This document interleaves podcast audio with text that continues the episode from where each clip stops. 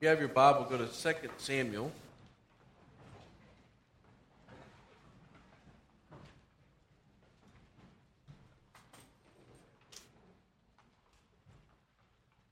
We go back through and uh, pick back up and um, looking at one book for for a week. So, uh, Second Samuel is where we are. First Samuel, we had the opportunity to to hear the life of Samuel and watch the life of Saul of being willing to hear words. Obey is better than sacrifice. And Saul and his sons that were willing to say, you know, we're not going to do it that way, God. And So this morning you come to a book called 2 Samuel, a book where we get a chance to look at a young man. His name is David. As you look at David's life, I just want to uh, uh, say a couple words. A man who understands forgiveness, a man who probably would like to have maybe a do over, a man that could talk with you about the consequences of sin. A man who could talk with you about the joy of forgiveness. And about a man that God used. And so as you come to 2 Samuel, I just want to remind you that God did choose David. God chose the youngest and the forgotten son of Jesse. God chose the one that nobody was looking for. God chose the shepherd boy. God chose the one that dad didn't even say, oh, by the way, I still have one more son. God chose this man, David. God established David as king. God had a plan for that the line for the line of the Messiah would come through the household of David. God provided a, a leader for Israel. David reigned for 40 years. This morning, I want to just um, break this book of Second Samuel up in three different ways. Looking through, um, walk through the Bible, and they broke it up in three different maybe chapters, or however you want to look at parts. David's triumphs, David's transgressions, and David's troubles. But what I find very interesting is, is most of us, as I was just going back through and thinking through the book of Second Samuel, I'm pretty familiar with part two. But I was just reminded there was a lot of other things that were around in Second Samuel that I hadn't thought about in a while. And so I think what's easier for us to do is, oh yeah, well this, you know, David. Oh yeah, we know Second Samuel chapter 11, that's where he made his choices. But there's a lot of neat and fascinating things that are around this book of called Second Samuel. And I just thought it was amazing to me as I had just been reminded of the sovereignty of God as I thought about the life of David. I've been reminded about the word called grace. God had a plan. God didn't waver from his plan. He's Reminded that God uses broken people. Is there any one of us in this room that's not broken? No. God loves sinners. Even after we've made our unwise choices. And so as you have the book of 2 Samuel in front of you, don't just go to run one chapter and say, oh, well, yeah, that's all about the book of 2 Samuel. Join me this morning as we walk through 2 Samuel. As we start in part one, we're going to talk about um, some triumphs of David. So if you have your Bible, go to 2 Samuel um, chapter 1. And before we just run off into this, this information of, of 2 Samuel, I want you to stop and just, I want to show you something I thought was really interesting as I thought about the life of David. Now, David had a lot of opportunities to be bitter and angry, especially towards Saul. So when it came time for Saul to die, if there should have been anybody that would really be excited about someone dying, David could have been that guy. David had legit reasons to say, you know, God, when you wipe this guy off the face of the earth, I'm really going to have just a big old party. Because he's tried to kill me a couple different times. But there was something I find really interesting as even before I got into the book of all of, of 2 Samuel, was the character of David in the beginning. That he stopped and mourned the loss of Saul and Jonathan. And I think as I was just thinking through 2 Samuel, I kind of just, you kind of glance over that part, but you need to stop and just comprehend what that means. The guy that tried to kill him a couple different times, the opportunity where if most of the time what happens in, in, in our lives, we don't normally get when, you know, a situation happens and we don't like that individual, normally bitterness sits in. And so instead of getting better and growing in, in, in your life as an individual and a person, you get bitter. And it's everybody else's fault when you're bitter. And David would have the opportunity to play the bitter card. Hold on, time out, God. Here's all the reasons why I can be mad at this guy. But David didn't do that. David said, You know, God, you appointed him as king. And though he did all this stuff to me, God, I'm going to stop and mourn the death of your king. So before you even get started in watching God use David, I was just captivated. You see in verse uh, chapter 1 and verse 11, when David and all the men um, with him took hold of their clothes and tore them, they mourned and wept and fasted until evening for Saul and his son Jonathan. So it was a visible thing. You know, it wasn't something just, oh, well, you know, I'll just go off and, and nobody will know about it. No, I want everybody to know that I'm going to stop and mourn the loss of these two people. Even though I have rights, even though I can be mad, even though I can be bitter, even though I've got all the reasons, the earthly reasons, excuses that we've all used over the years to hold on to something for a little bit longer, David laid all that stuff down and said, No, God, I'm going to mourn the loss of these two people. David's triumphs in the political area. I want you to see in, uh, in chapter 2 of 2 Samuel 8 through 11. Now, I don't realize, and I, and I put the word up there political. Can you just imagine you've got your dad, which would have been Saul, that is dead? We know Jonathan is dead, but not all of Saul's sons are, are gone. And so there's going to be a power play. Who's going to be the next king? You know, I, I sit underneath my, I should be the next ruler of the kingdom. And so you're going to have this big old struggle that's going to take place. And we don't really think about it a lot, and, and I'm not going to go to in a whole lot of detail. But you got one of Saul's sons saying, Hold on a second, I want to be king. I want to be the guy that's in charge. What I think is really interesting about the life of David, it's never about him being in charge. It's never about him saying, Hold on a second, you know, I was the one that was anointed, so I should just go ahead and make this campaign speech. Here I am, I'm the anointed one. They came and found me. I wasn't looking for it. I was just a shepherd doing what my dad wanted me to do. Yeah, by the way, I didn't kill Goliath. Nobody else ever did that. Oh, by the way, I did kill a lion and a bear. So just, just to point me, I want to be the guy in charge. I want to be the king of Israel. I don't sense that in David's life. I don't sense David walking around putting up signs saying the next person for king is me. I've got all the credentials. Okay, I don't sense that. Could have he done that? Yeah.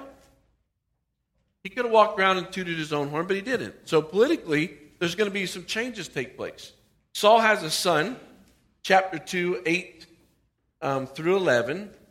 Meanwhile, Abner, son of Ner, the commander of Saul's army, had taken. Now, this would be an interesting uh, name for us to try to work our way through, and how many different pronunciations of Saul's son's name would we get? And so, for the sake of me butchering a name, I'm just going to call him Saul's son who wants to be the next king. And I'll let you figure out how you really want to pronounce that. Okay? Saul's son was 40 years old, dropped down in verse 10, and became king over Israel, and he reigned two years. So he's going to take up one reign for two years. I want you to see what's going to happen to this son. 2 Samuel chapter 4, and if you read 1 through 8 in 2 Samuel chapter 4, um, I'm not going to read all those verses, but I want you to run over to verse 6. They went into the inner uh, part of the house to get some wheat, and they stabbed him in the stomach and his brother, and they slipped away. So his own men are going to kill his Saul's son. His own men are going to take him out. And I don't know. I'm a I'm a blood and gut type person. I love those blood and gut movies. I love that. I mean, Old Testament is full of it. I'm sorry, ladies. You can watch your chick flick, but man, it gets gory in the Old, Old Testament. I mean, this is flat out war. Just, just stab the guy in the stomach, let him die. You know, don't cut his head off. Just stab him in the stomach, let him hang out there. And so, the, so one of uh, David's, you know, um, enemies, his own men are going to kill him. And God is going to do something that's really interesting. Go to, to 2 Samuel chapter 5, and um, you can read this section would go from 1 to 25, but I'm, obviously I'm not going to read all of that. But what's really interesting is, is God is with David. And so God's going to use David, and I, I know it's exciting to remember the story of Goliath and the lion and the bear, but God's going to do some really cool things with David. God's going to allow David to walk into Jerusalem and take over the city. He's going to fortify the city. Hadn't been done for years. And so if you look at um, verse uh, 10, and he became more and more powerful because the Lord God Almighty was with him. And so, in the middle of all the turmoil, yeah, he's lost his son Jonathan. Saul is gone, but now God's going to raise up this young man, and his name is David. And God's going to be with David. And it's exciting when God is with somebody, normal things just don't happen. The abnormal does. Walk into Jerusalem, fortify the city, call it home again. This is where we belong. God was going to use King David. And so, as David comes back and establishes um, some, some political peace there, I also want you to see something about the spiritual side of David. If you read through um, 2 Samuel, you'll see that David, God's going to use David to do something that's really interesting spiritually. And I, and I found that in, in chapter 6 and verse 3. Now, most of us, we know about the Ark of the Covenant. We've heard about it um, all the way back in, in, in um, Leviticus, you got Exodus, you got this whole thing, the Ark of the Covenant, and we've got a kind of a picture of it. I'm not going to say that's exactly what it is because I found it on online. So you just type in Ark of the Covenant and they'll pop you a picture and you can get lots of different pictures. But it's something interesting. Where that was, was where God rests. The glory of God's there for those people. So Israel could say, there's, there's our God. There it is. What happened in Saul's reign? The Ark of the Covenant was taken. Philistine. They took it. And Saul went and got it back. You know what's interesting? After Saul got back the Ark of the Covenant, he didn't go there and say, God, what do you want from me? God, I want to hear your voice. As you lead the nation of Israel, God, I want you to speak to me.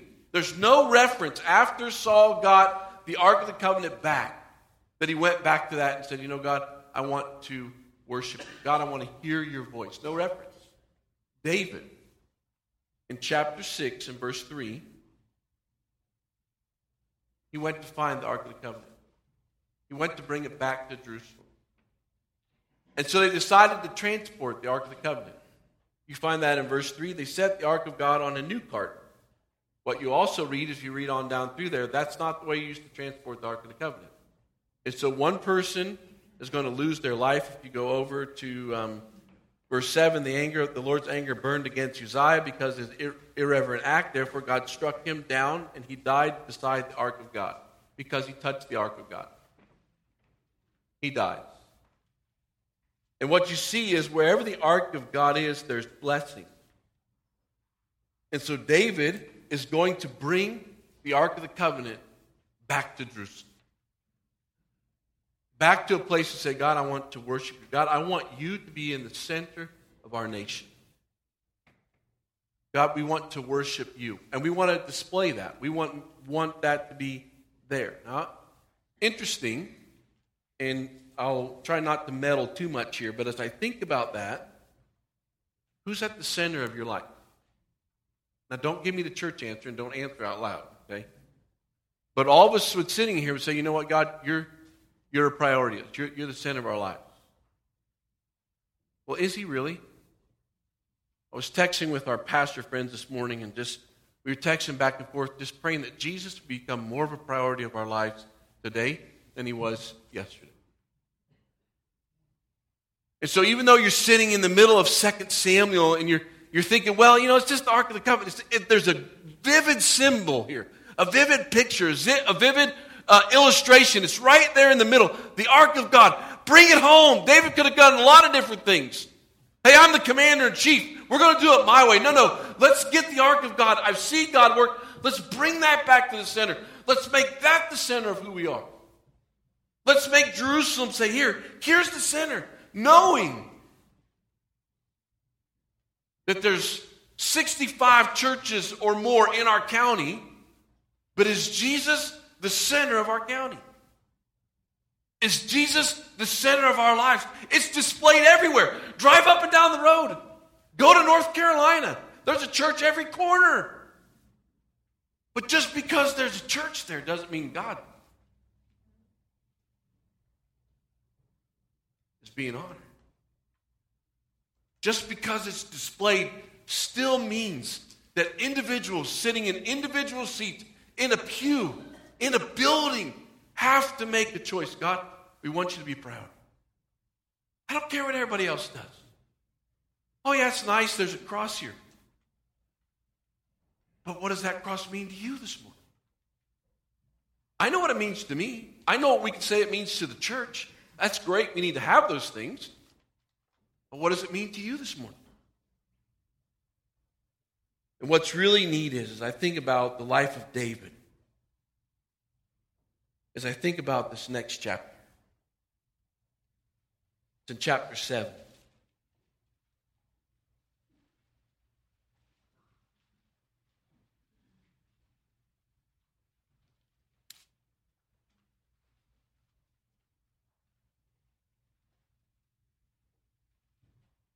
Wait a second.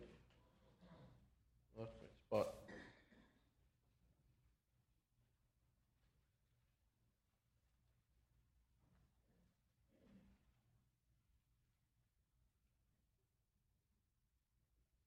David has a desire to build a place of worship. He didn't want God just to be represented in the Ark of the Covenant. God, I've got a home, got cedar, got things around me. God, you're just you're you're, te- you're dwelling in a temporary place. God, allow me to build something for you. And David had that desire, and so he shared it with Nathan.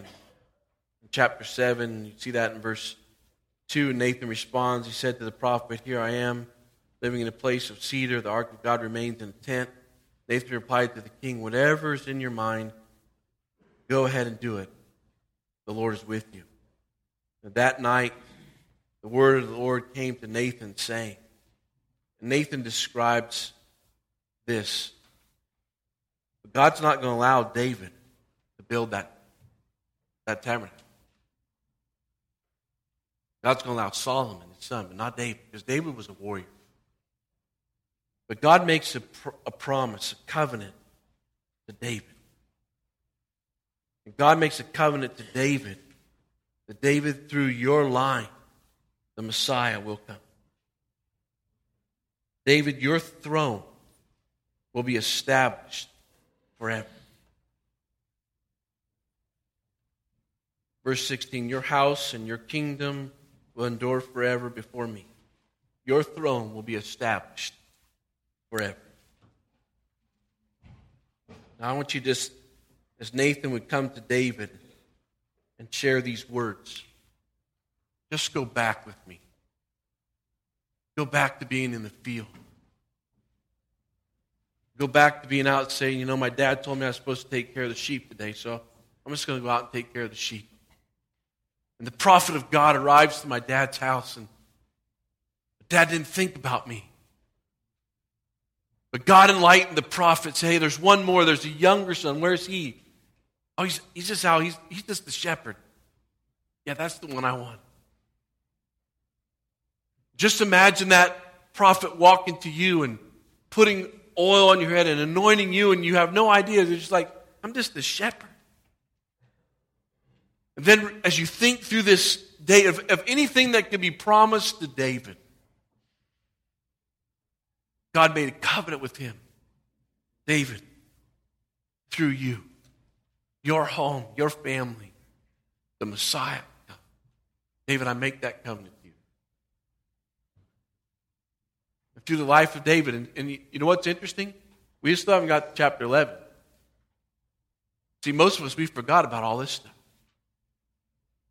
We forgot about in the middle of the Old Testament when you got this young man that's this mighty warrior and God's doing amazing things and Jerusalem is being reestablished and this young man has a desire God, I want to build something for you. God, God, I want you to have a, a place to worship that's significant. God, just not in a tent. God says, Hey, young man, I'll make a promise to you. I know your heart. I'll make a promise to you.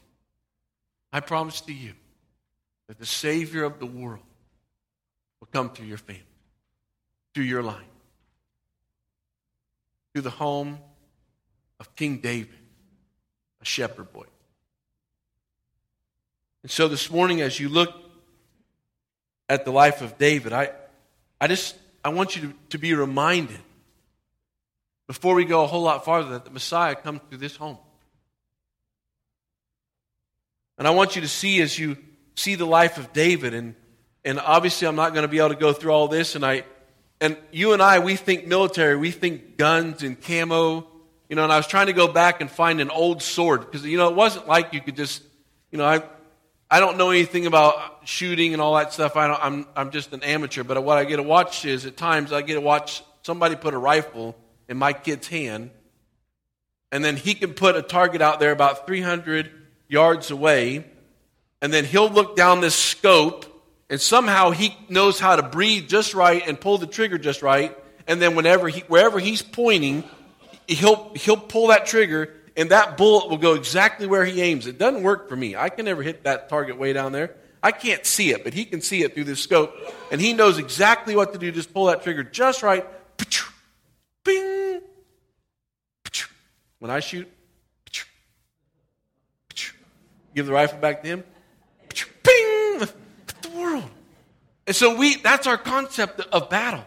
But I want you to see David as this this this mighty warrior. If you look through and I can't do it this morning, but just go through 8, 9, and 10, chapters 8, 9, and 10. And they put the whoop down on people. I mean, this army is just different, and they'll, they'll just wipe people out. And what's really interesting is I was reading through, uh, through this, the Moabites. If you read through and you'll see that David, um, in verse chapter 8, verse 2, and David defeated the Moabites, he made them lie down on the ground and measured them off with length of a cord every two links of them were put to death, and the third was allowed to live. So just imagine. Forget being 300 yards away. Forget being a half mile away. All right, we're going to line them all up. And they, and what, obviously, you know, I don't know this because I wasn't there, but what I'm understanding as I read and study, a lot of the ancient kings, what they would do is they would line them up in rows of three. And especially if you were somebody that they felt like was a military threat, they would line you up in rows of three, and they would kill the first two rows and let the next row go. And then they would do it again. Line them up, three deep, first two, gone. So just imagine you being lined up in three, three rows. So, you know, one, two, three of us. Which one of the three is going to live? Because two of us are going to die. So can you imagine being the person that was set free after, you know, it wasn't like they just, you know, had a bullet, just a kapoosh. You know, okay, that person falls over. After you, now you're going to be walking away, watching the blood pour out of your friends that were standing around you. You're going to be the one that's set free. And so this is what David has done. The Moabites, he goes in, hey, two are gone, three live. Or two are, are dead, one's going to live. And it goes on battle after battle, and you watch David beat the Philistines, and you watch David become this mighty warrior. But see, we forget about those things. So, what do we normally run to when we come to the book of 2 Samuel? We come to 2 Samuel chapter 11. One other chapter, chapter 8, verse 13, the Edomites, they killed 18,000. Just killed 18,000. At this point in history, the nation of Israel was at the greatest. God had brought to the center of Israel and demonstrated his power. God had brought this group of people back together, these Jews back together, underneath the leadership of David that God had blessed and empowered. And now, for the first time in a long time, the city was fortified. They had military might and power. God had blessed them. But you know what's interesting? When God sends blessing, sometimes comes distraction. Distraction. And so you see that in the life of David. You see the, the, what most of you have thought about or heard about most of your time as you think about Old Testament, you think about 2 Samuel, you think about David's transgression. You think about sin. So I'm not going to say a whole lot about that because if there's anything in the Old Testament you know about, you know about 2 Samuel chapter 11. You know about the choices that David made. You know about his laziness or his idleness. You know about the evening. What I find interesting is just a little bit about this on the evening. From what I'm doing research wise, at this point in David's life, he has concubines, and what I think he has is at least six wives. So while he was walk, out walking around at night, just gazing around, he got six wives and concubines. I mean, I don't know what else you'd be doing, but he's out walking around. He's distracted. And so, as in his distractedness, he doesn't hold his heart protected and guarded. And so he sees something. And he gets a little warning. Uriah the Hittite. Hey, by the way, that's Uriah the Hittite's wife. And I want you to know something about Uriah the Hittite because it was, sometimes we just read through it, oh, yeah, it's just Uriah the Hittite. But his name means, this is who Uriah was, or this is what his name means. My light is Yahweh. The Lord is my light. Just want you to know that. But what I think is the most amazing part of all of this in 2 Samuel chapter 11 and as you get to 2 Samuel chapter 12. And this is what I love about David. 2 Samuel chapter 12 and verse 13. And all of those who, who don't like the number 13, this should, that all your superstition that you don't like the number 13, you need to like the number 13. Because in history, one man made a choice, and he sinned. But this man then said, Then David said to Nathan, I have sinned against the Lord. I was wrong. When Nathan came to him and said, Hey, David, what you've been involved in is wrong. David could have said a lot of different things, and it's amazing if you watch Jewish history, David should have been taken out and stoned. They should have killed him. For adultery, they should have killed him.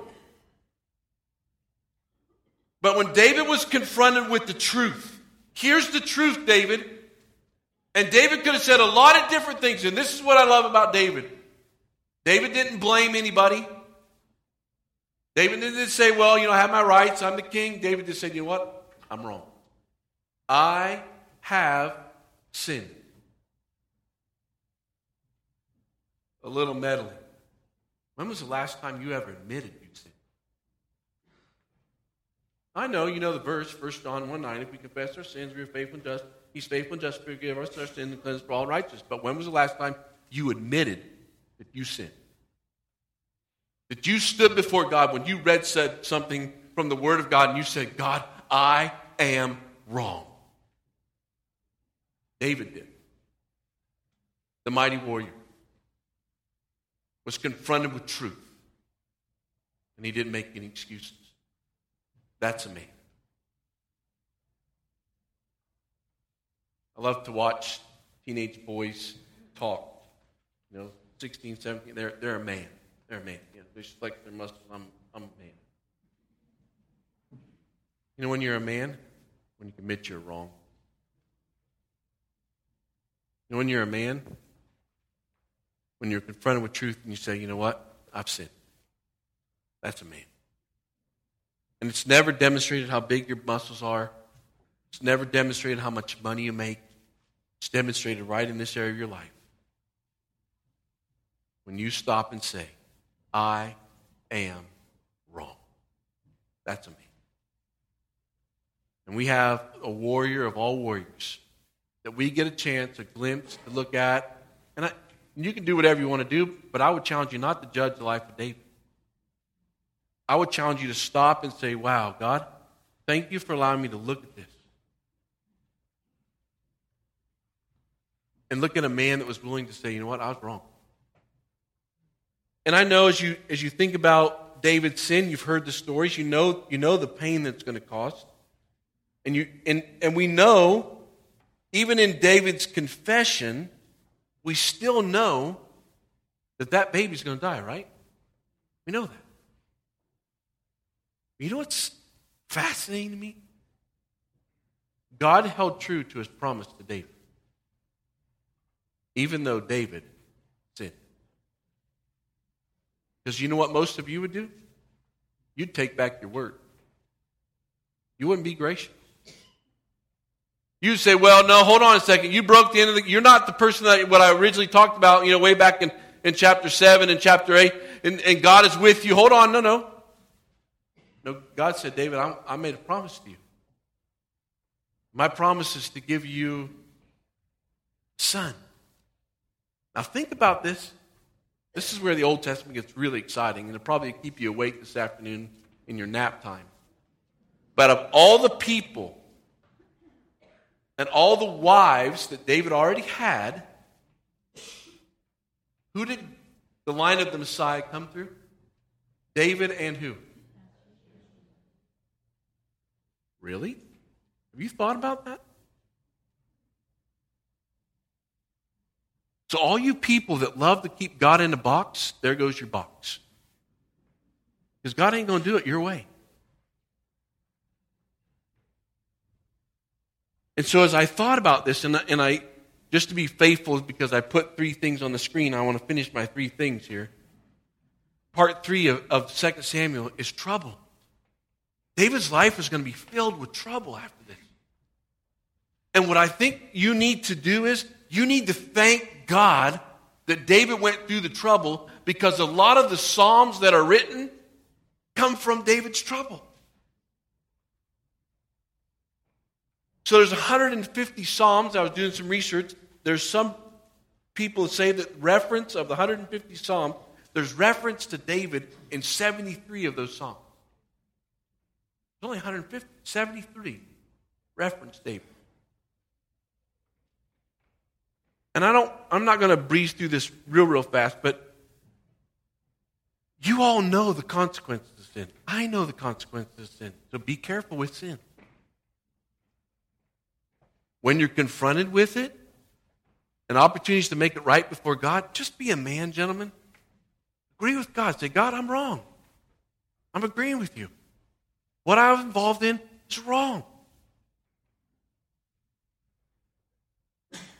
And what I think is, as I've been just thinking through this, and as you think through um, 2 Samuel, in the middle of 2 Samuel, you've got these three things David triumphs, David's transgressions, David's trouble. And I realize that outline things, so I'm going to leave this blank now, okay? Because I'm done with my outline part of what I want to do.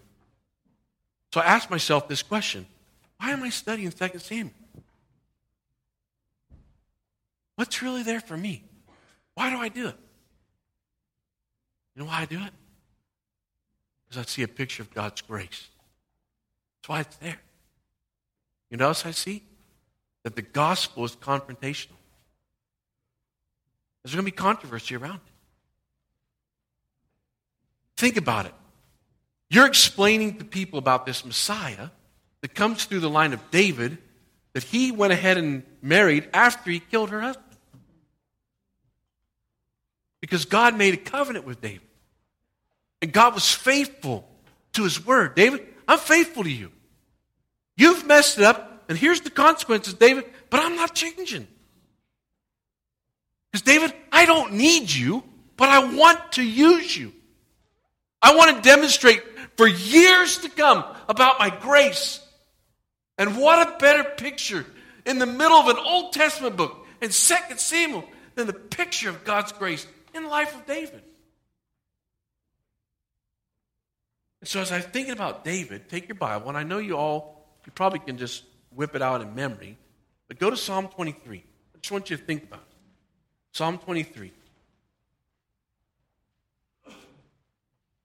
Psalm 23 is you, you've got it memorized but if you're little, but I want you to I want you to think about it, and I'll end this quick. Because I know we're getting close to time. Psalm 23. David. Psalm 23. David. Psalm 23. The shepherd boy. You know what the shepherd boy did? He made a choice. You know what he chose? My Savior. My Messiah. God had promised him. But David's words, this the Lord is my shepherd. What's a shepherd? Somebody that cares for sheep, loves his sheep, protects his sheep, corrects his sheep. And I, I know nothing about shepherding. But as they move sheep around, you know what? How the sheep know where to go? By the shepherd's voice. What voice you listening to? Can you imagine David as he sat there and he wrote out these words? Can you imagine what he remembered about his son using his daughter? About his son going up in, in his castle and taking all of his concubines and doing things with them that shouldn't have been done. But David found comfort in these words The Lord is my shepherd, I shall not want. He makes me lie down in green pastures. He leads me beside quiet waters. The Lord is his food, and the Lord is his encouragement. He restores my soul. He guides me in paths of righteousness for his name's sake. Even though I walk through the valley of the shadow of death. And I know a lot of us, when we think about that, we're thinking about when we're taking our last breath. But, ladies and gentlemen, you're in a war. And you're living in America, and you've been comfortable for a long time. And God's going to rock your world. And you're going to walk through things because you call yourself a Christian that you never even thought you were going to ever have to face. And through those valleys, guess who's going to be there? The shepherd. His name's Jesus. He's the only one that's going to be around. The Messiah that came from the line of David. He'll be there. But you will have to make a choice to turn to look for that shepherd. I will fear no evil, for you are with me. Your rod and your staff, they comfort me. You prepare a table before me in the presence of my enemies. You anoint my head with oil. Surely goodness and love follow me all the days of my life, and I will dwell in the house of the Lord forever.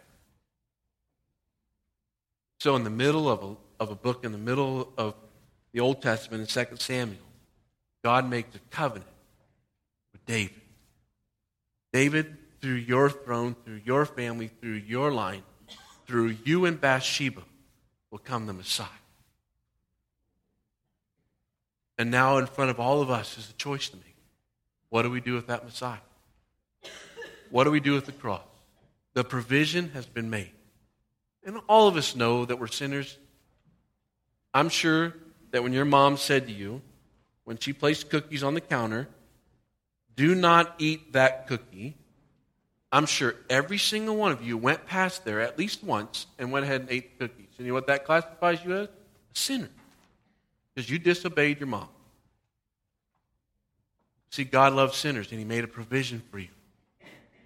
And God said, My provision will be on a cross, three nails, crown of thorns. Three days later, my son will rise again. He will be alive. It's your choice. God's not going to force this on you. He made the provision. God's going to give you an opportunity to respond. Man must personally believe in the Lord Jesus Christ to obtain the gift of salvation. You have to make a choice. Say, Yes, Jesus, I believe. I receive. I trust. It's your choice. Know what God will do if you make that choice? He'll guarantee eternal life. He will. So I want you to pray with me today. Father, thank you for allowing us to go through some Old Testament scriptures.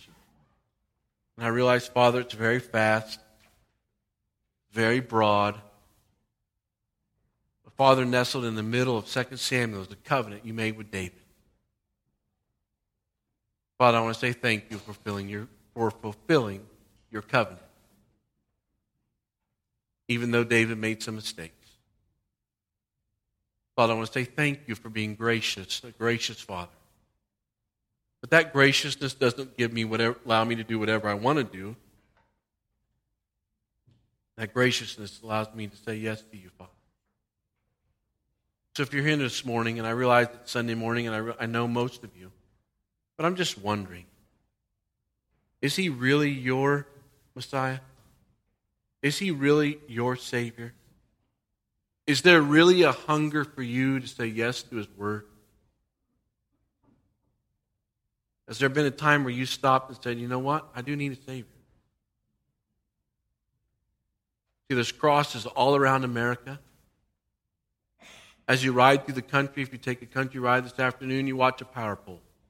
As you drive by the power pole, there's a cross there. It's fascinating. God has them all over America. But what have you done with the cross? What have you done with Jesus? I know it's easy to say, well, yeah, I believe, or I, I no, no. What have you personally do? I'm just asking if you've ever been a time you said, yeah, I believe. If you haven't, make today that day. Say, yes, Jesus, I believe. I recognize, as you see through 2 Samuel, that you love sinners. Recognize your faithfulness to your word, Father. Recognizes your gift of salvation through your one and only Son. So if you're here this morning and you'd like to pray that, talk with somebody. We have What's Next Ministry in the back. Thank you again for being with us this morning. Thank you for allowing me to open the Word of God. May God's Word be your manual, your instruction book as you go about the rest of this afternoon, Monday, Tuesday, Wednesday, Thursday, and Friday, Saturday. And as you come back, we'll take the Word of God and open it again and share it with you. Father, thank you for this day. In your name I pray. Amen.